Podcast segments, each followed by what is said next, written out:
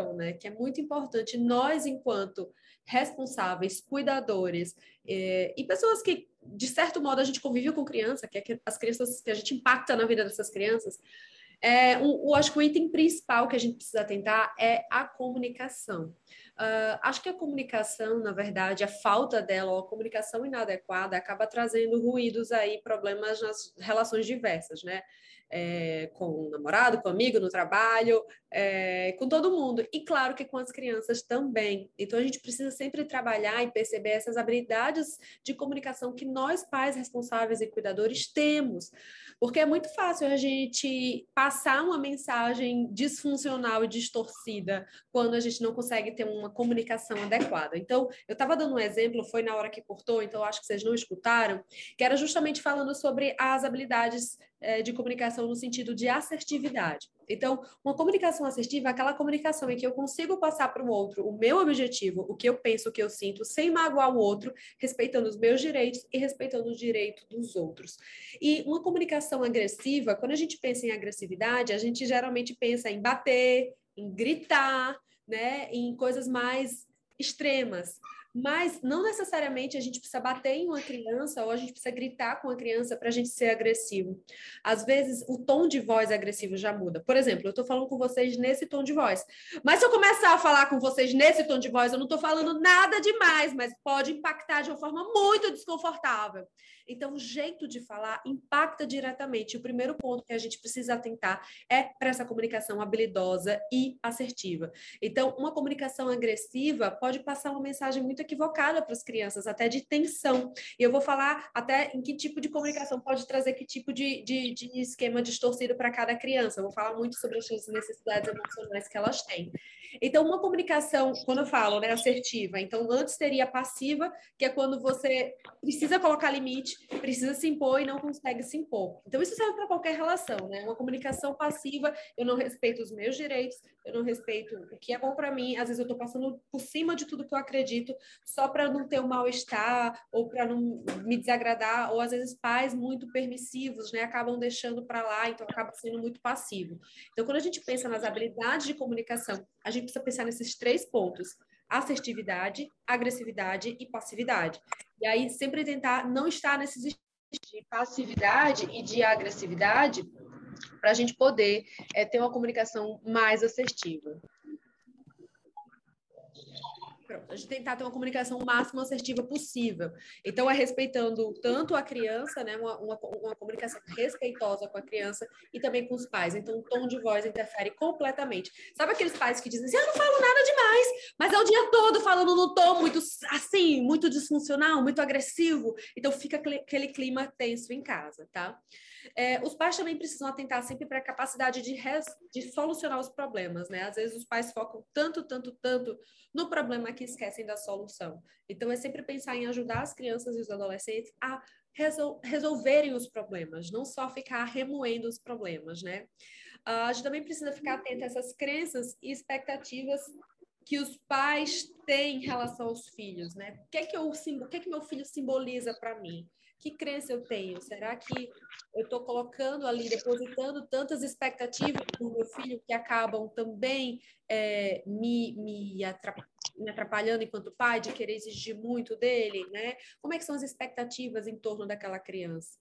Uh, tentar compreender sempre o problema. É, eu costumo falar que se uma criança age de uma forma errada é porque ela ainda não aprendeu a forma certa de agir. Aí o pai pode mas eu falei várias vezes para ele, ele continua fazendo. Então, dependendo do, do da, da, da, maturidade, do nível cognitivo dessa criança, da idade, da fase que ela está passando, pode ser que ela ainda não esteja pronta realmente. Vai precisar repetir 5, 10, 15, 20 vezes para ela começar a compreender. Então, a gente precisa compreender o porquê que aquele problema está acontecendo, qual o gatilho, que tipo de situação deixa a criança assim. Então, tentar olhar mais com a ótica da criança e não só com a ótica do adulto, porque isso muda completamente né?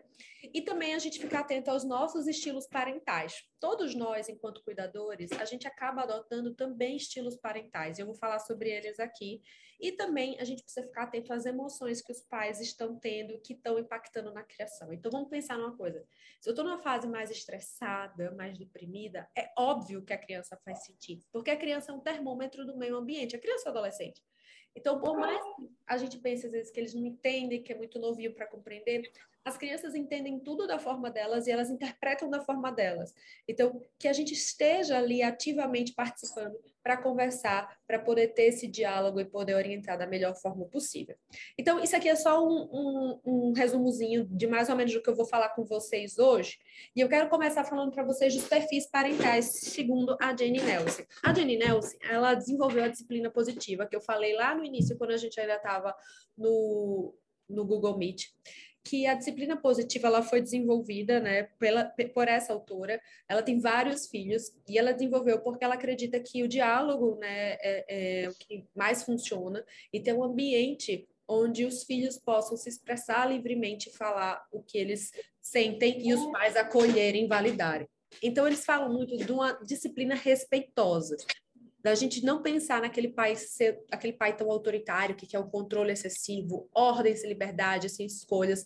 Você faz isso porque eu mando, porque eu sou seu pai, né? Eu acho que era muito comum isso. Ah, por quê? Porque sim, eu sou seu pai, estou mandando e pronto.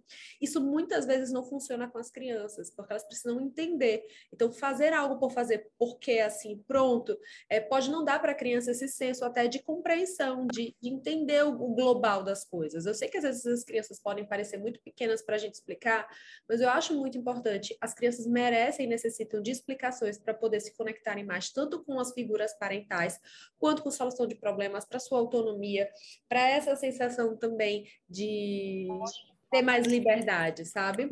Então, gente, tem algumas pessoas que estão com o microfone ligado. Eu já tive aqui foi.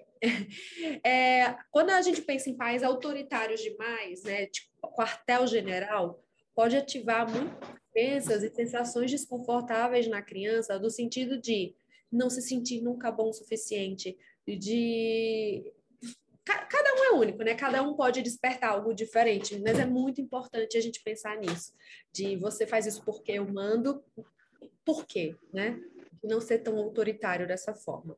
Os pais, por outro lado, pais muito permissivos acabam trazendo liberdade sem ordem, escolhas ilimitadas, as crianças fazerem o que elas quiserem. E aí passa aquela mensagem para elas de você pode fazer o que quiser, a hora que quiser, que essa também não é um tipo de disciplina que a gente pensa que é apropriada. Então, nem pais autoritários demais, nem pais permissivos demais. E qual seria justamente esse meio termo? O meio termo seria justamente a gente pensar numa disciplina positiva, numa educação mais respeitosa, em um perfil parental respeitoso, de gentileza e firmeza ao mesmo tempo. É, liberdade com ordem, escolhas limitadas. Você pode escolher dentro dos limites que demonstrem respeito por, respeito por todos. Então, eu e você precisam, precisamos respeitar todo mundo. A gente vai ter espaço para diálogo, a gente vai ter espaço para livre expressão emocional. Eu decido porque eu sou sua mãe, mas você tem direito a escolhas limitadas. Como assim escolhas limitadas? Então, ó, uh, não é assim, quer comer o quê para o almoço? Não. Ó, hoje tem isso, isso e isso. O que é que você quer comer dentro dessas escolhas limita limitadas que eu te dou? Ah, eu quero ir com tal roupa. Ó, você tem essa, essa e essa opção de roupa. Qual dessas três você escolhe dentro dos limites de opções que eu te dou? Então, é como se você estivesse dando o direito da criança escolher, mas diante de um limite que você, pai ou responsável, já colocou. Porque às vezes a gente vê algumas crianças, né, com tanta liberdade, com tantas escolhas, e eu sei que às vezes os pais ficam com medo, né? Meu Deus, se eu for autoritário demais, a, a criança pode ficar, né, meio distanciada. Se eu for permissivo demais, eu vou criar uma criança sem regra, né? Então a gente precisa encontrar esse meio termo aí de, de um, uma disciplina positiva. Aí vocês vão pensar, Ana, é, é, é, fácil? Não, não é fácil. Isso é construído. Então, de vez em quando a gente vai escorregar, vai ficar um pouquinho lá no permissivo, às vezes escorrega tá um pouquinho no autoritário, mas o que a gente precisa pensar é numa linearidade e a, a, as crianças, na verdade, elas precisam é, de elas precisam muito de algo similar sempre. Uma criança que ora tem uma coisa de um jeito, ora tem outro tipo de criação totalmente diferente, é muito confuso. As crianças precisam é, de uma criação que passe para ela segurança e que ela saiba que ali sempre vai ter aquele porto seguro. Então, é aquela coisa do apego seguro. Um apego muito instável, muito inseguro, gera muita confusão na cabeça das crianças. E os pais irresponsáveis precisam ser um apego seguro e linear. Então, claro que ninguém vai conseguir ser perfeito o tempo inteiro. Pais perfeitos não, não existem, né? Tem uma frase que diz assim: na sua mãe, na sua culpa. É, então, assim, mas a gente pensar sempre qual, qual, qual desses extremos eu estou navegando e tentar melhorar para estar tá sempre mais perto dessa disciplina positiva. Acho que ao longo aqui da minha fala vai ficando mais claro. E aí, lembrando um pouco até desse tema, né, que, que foi o tema que a Ana Carla pediu para eu falar aqui hoje, eu trouxe esse material de comunicação patogênica. O que, que é isso? São, o, tema é o que, que os pais devem evitar fazer para não trazer impactos negativos nos filhos, né? Então, pensando nisso, eu trouxe esse, esse, essas questões de comunicação patogênica que eu queria conversar com vocês mais, mais fortemente. Alguém ia falar alguma coisa, não é? Não? Então, vou continuar. É, então, Comunicação patogênica, invalidação das condições de angústia da criança. O que, que é isso? São formas de, da gente se comunicar que não são positivas, que podem trazer prejuízos para a criança, certo? Então, patogênico vem de patológico. Então, comunicações, imagina, você tem uma comunicação com a criança que está sempre invalidando as condições de angústia dela, sempre, sempre, sempre, ela nunca é validada, ela nunca é reforçada. Isso pode trazer efeitos muito negativos para a personalidade dela e para a forma que ela se sente. Imagina só, toda vez que a criança diz, ah, mãe, tô com machucado, tá doendo. Ai, que besteira, engole o choro que passa. Ai, não sei quem fez isso comigo. Que besteira esse negócio de emoção. Então, invalidação das condições de angústia das crianças pode ser algo muito prejudicial a médio, curto e longo prazo, tá? Invalidação da solicitação infantil de apoio e proteção. Então, uh, sabe a criança vem pedindo apoio. Ai, que besteira, menina, você mesmo se resolve. Então, em muitos momentos, essa solicitação infantil de apoio de proteção não pode ser negligenciada, por mais que seja uma bobeira. Conversar com a criança, explicar, dar amor, dar afeto, reforçar o carinho. Uma criança que tem isso aqui invalidado por longos anos pode deixar marcas muito fortes, né? Em relação à personalidade, em relação às crenças mais profundas, mais enraizadas, tá? Um outro tipo de comunicação patogênica é a negociação da percepção da criança sobre certos eventos familiares. Como assim, Ana Carla? Sabe, tipo assim, quando os pais estão passando um divórcio, ou então fica meio que tentando negociar com a criança, a criança viu, sentiu, percebeu de uma forma, mas a gente fica querendo meio que convencer a criança que é de uma forma diferente. Então, a criança precisa ter a percepção dela validada. Eu percebi dessa forma, eu senti dessa forma, e isso é importante. Então, isso é muito comum, principalmente quando eu estou lidando aqui com casos de divórcio na clínica, ou casos que tem algum pai ou mãe que é mais disfuncional, de negociar com a criança essa percepção. Vou dar um exemplo. Esses dias eu tô, estou acompanhando uma criança que o pai é, é alcoólatra, então está todo nesse processo. Então, é como se o pai ficasse tentando criar uma, uma alternativa para tudo que a menina vem vivenciando. Então é meio confuso, do tipo, mas eu percebo uma coisa e é outra coisa. Então acaba sendo muito confuso para a criança. A gente não pode negociar essa percepção. Isso é muito comum em relação aos pais, pais disfuncionais. Então, eu sempre falo que em divórcio, eh, os pais precisam cada um fazer sua parte. E se o outro não está fazendo a parte dele direito, a criança por si só vai perceber, a criança por si só vai criar uma imagem daquela outra parte. Não precisa de ninguém estar tá falando mal um do outro. Não negociem com a criança também essa percepção. Tipo, às vezes eu vejo muitas mães, isso é muito comum, muitas mães criando um personagem perfeito do pai quando ele não é presente e fica negociando a percepção da, criança em relação ao divórcio e a separação. Deixa a criança perceber por si só a criança por si só vai perceber, vai começar a ter a própria interpretação dela. Então a gente não precisa ficar falando bem nem mal da outra parte, porque a criança por si só vai começar a criar essa ideação.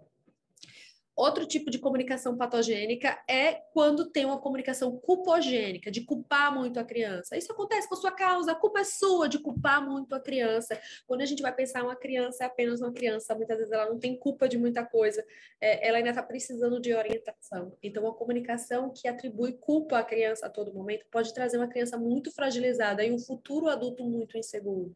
Você não faz nada certo, isso é culpa sua. Então, eu acho que a culpa, a comunicação culpogênica pode trazer marcas muito fortes, né? Não em uma criança e no futuro adulto, né? Quando a gente pensa em criança, elas são, vão ser futuros adultos. Nós fomos crianças um dia.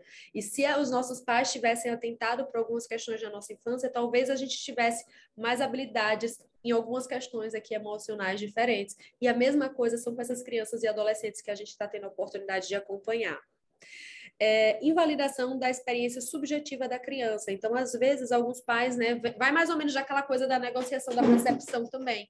Quando a criança tem uma sensação, uma emoção de invalidar aquela questão subjetiva do que ela está tendo, da emoção.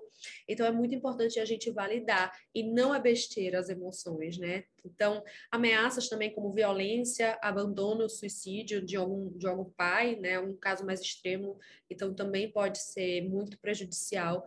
Sabe aqueles pais que ameaçam, se não sei o que, eu vou embora e vou deixar você. É, ameaça de abandono ou abandono de fato, porque eu sei que tem pais que, por mais que estejam presentes, às vezes dão um abandono emocional muito forte para os filhos. E é uma forma de comunicação indireta, né? Que, que é muito disfuncional. Então, também é importante a gente refletir o quanto que estamos presentes com as crianças que a gente convive. Ou será que estamos dando abandono emocional em momentos que elas precisam afetivamente? Crianças são só crianças, mas crianças têm emoções e pensamentos que precisam ser validados. É como uma plantinha que a gente precisa cuidar. E já se foi o tempo da gente achar que criança só precisava de comida, escola, isso, isso e aquilo. Criança precisa de emoção validada, precisa de reforçamento, precisa de amor, precisa de presença. E presença não significa que você precisa estar 24 horas com a criança, né? Você precisa ter um tempo de qualidade e, e, e de mostrar que ali você está disponível. Críticas improdutivas também é um tipo de comunicação patogênica, críticas que não vão levar a lugar nenhum. Então, ao invés de fazer uma crítica improdutiva, fazer uma sugestão e, e, mostrar o caminho, né? Mostrar o problema já dando o caminho, porque mostrar só o problema a criança sozinha não vai conseguir resolver. Então, criticar por criticar, aquilo que eu falei, não focar no problema, focar na solução. Intrusividade e leitura de mentes. Uh, tem um esquema, né, que é uma crença enraizada que a gente chama de emaranhamento, que é quando nós estamos tão emaranhados com os nossos pais que não sabemos qual o limite que é deles, qual o limite que é nosso.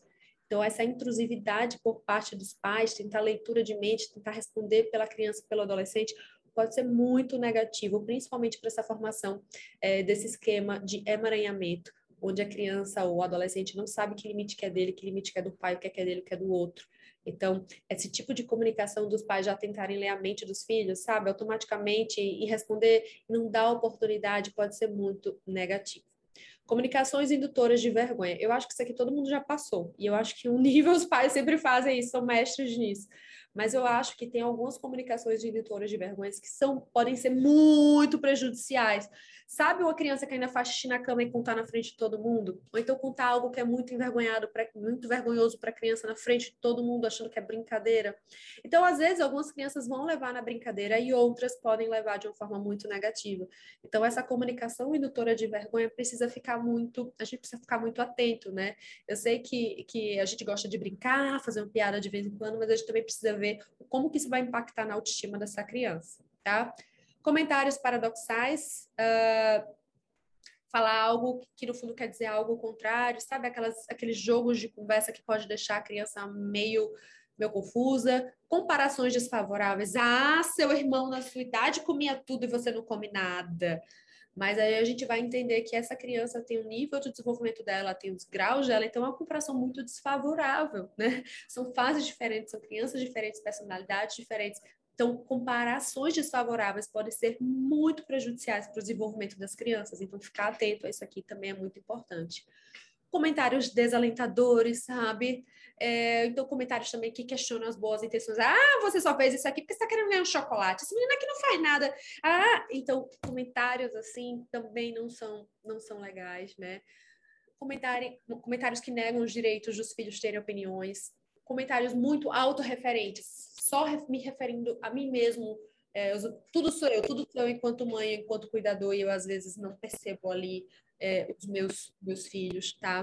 Respostas que denotam desinteresse. Sabe quando a gente tá aqui no salão, o filho, mãe, mãe, mãe, não sei o que, a pessoa, aham, sim, não, ah, sim, ah, tanto faz. Então, esses comentários dessa forma podem impactar também é, negativamente os filhos. É... reações exageradas, sabe reações exageradas demais, tanto para o ruim, tanto para o bom, então tudo muito, muito grande quando algo não deveria ser, então a gente também precisa dosar isso aí. Uh, comunicações de conflito, né? Terrorismo sem nome, impossibilidade de fala aberta sobre experiências interpessoais. Sabe quando em casa tem meio que um clima de um terrorismo que a gente não dá nome, mas é um assunto velado que não pode falar? Fica só aquela atmosfera negativa, ninguém fala. Isso pode ser muito prejudicial para a criança. Gente, comunicação é o carro-chefe de uma boa criação. Comunicação é o carro-chefe de um futuro adulto mais saudável. A comunicação é o fruto de habilidades emocionais e habilidades sociais mais adequadas. Então, aquele terrorismo sem nome é sinistro de se sentir. Então, acho que toda família às vezes tem um tema que não pode ser muito conversado, que fica um terrorismo sem nome. Então, se há algo em relação à avó, vou em algum momento vamos lá sentar e explicar para a criança, para ela não ficar tão confusa, porque a imaginação da criança às vezes vai lá e cria um terrorismo ainda pior do que de fato é. Então, é muito importante isso aqui falta de habilidade em respeitar a iniciativa da criança, rejeição, negligência, intrusividade, duplo vínculo, então falar uma coisa, depois contradizer. Então, esses aqui são só alguns exemplos de comunicação patogênica que podem trazer prejuízos. E eu trouxe essa listinha para vocês é, printarem e guardarem aí, porque a gente sempre pode checar e perceber, será que eu estou fazendo algum tipo de comunicação disfuncional dessa que pode impactar negativamente? Então, esse tipo de comunicação pode trazer resultados é, que não são tão legais para o desenvolvimento dessa criança, principalmente dessa relação familiar.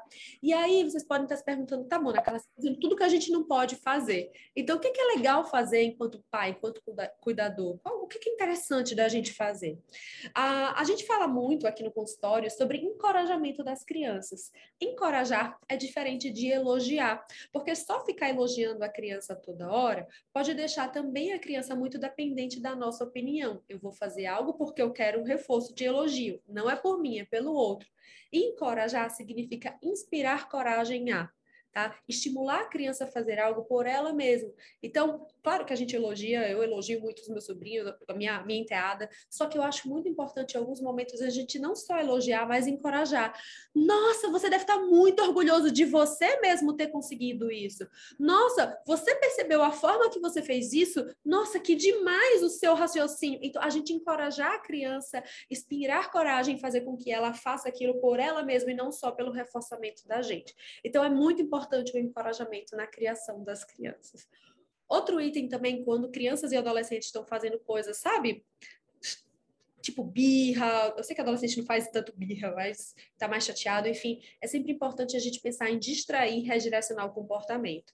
Então, às vezes, insistir ali no problema, insistir ali no foco da raiva, no foco da birra, pode não trazer os resultados que a gente espera. Então, redirecionar o comportamento, distrair a criança e redirecionar o comportamento. E o um momento de mais calmaria, a gente ir lá conversar e, de fato, é, é bem importante a gente pensar né, em distrair, redirecionar o comportamento e sempre trabalhar com firmeza e gentileza nas relações. Evitar sempre extremidades, nem agressivo demais, nem passivo demais.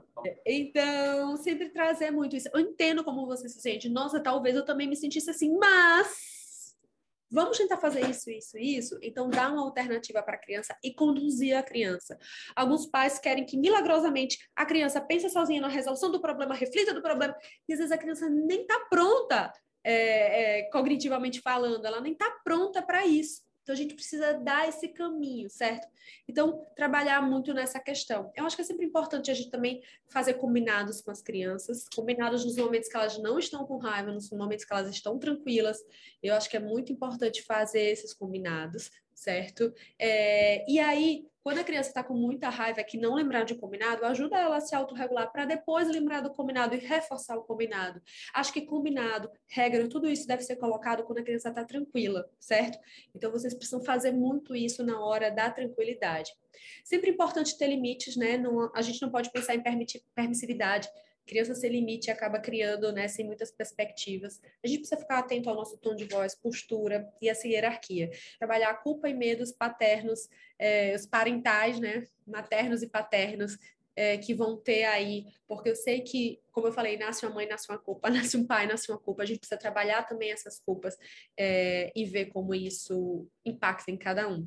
Então, na verdade, o grande, a grande questão é sempre melhorar a qualidade da atenção que a gente vai dar à criança. Eu acho que hoje esses aparelhos tecnológicos atrapalham muito a nossa relação com as crianças, porque parece que a gente está aqui, está no mesmo ambiente, está participando, mas às vezes a atenção está dividida aqui com rede social, com trabalho, porque eu sei que o celular hoje também é uma forma de trabalho, e aí acaba que a gente não consegue dar o nosso melhor 100% para aquela criança.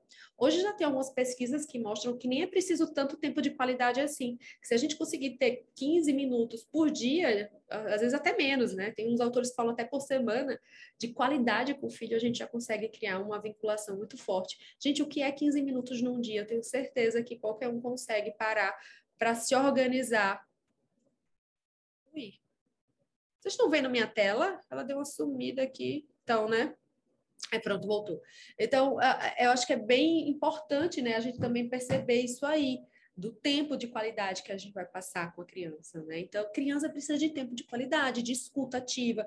Gente, eu sempre falo que a hora da refeição é uma hora excelente da gente criar essas conexões e de ter essas relações familiares aí bacanas, porque é um momento que a gente pode ter olho no olho, troca, é um momento de. é um evento familiar, né? Muitas vezes as famílias, quando conseguem se reunir à mesa. Então, gente, são pequenos momentos. Você jogar 10 minutinhos com o filho, ler um livro antes de dormir, uh, um adolescente também perguntar como foi o dia.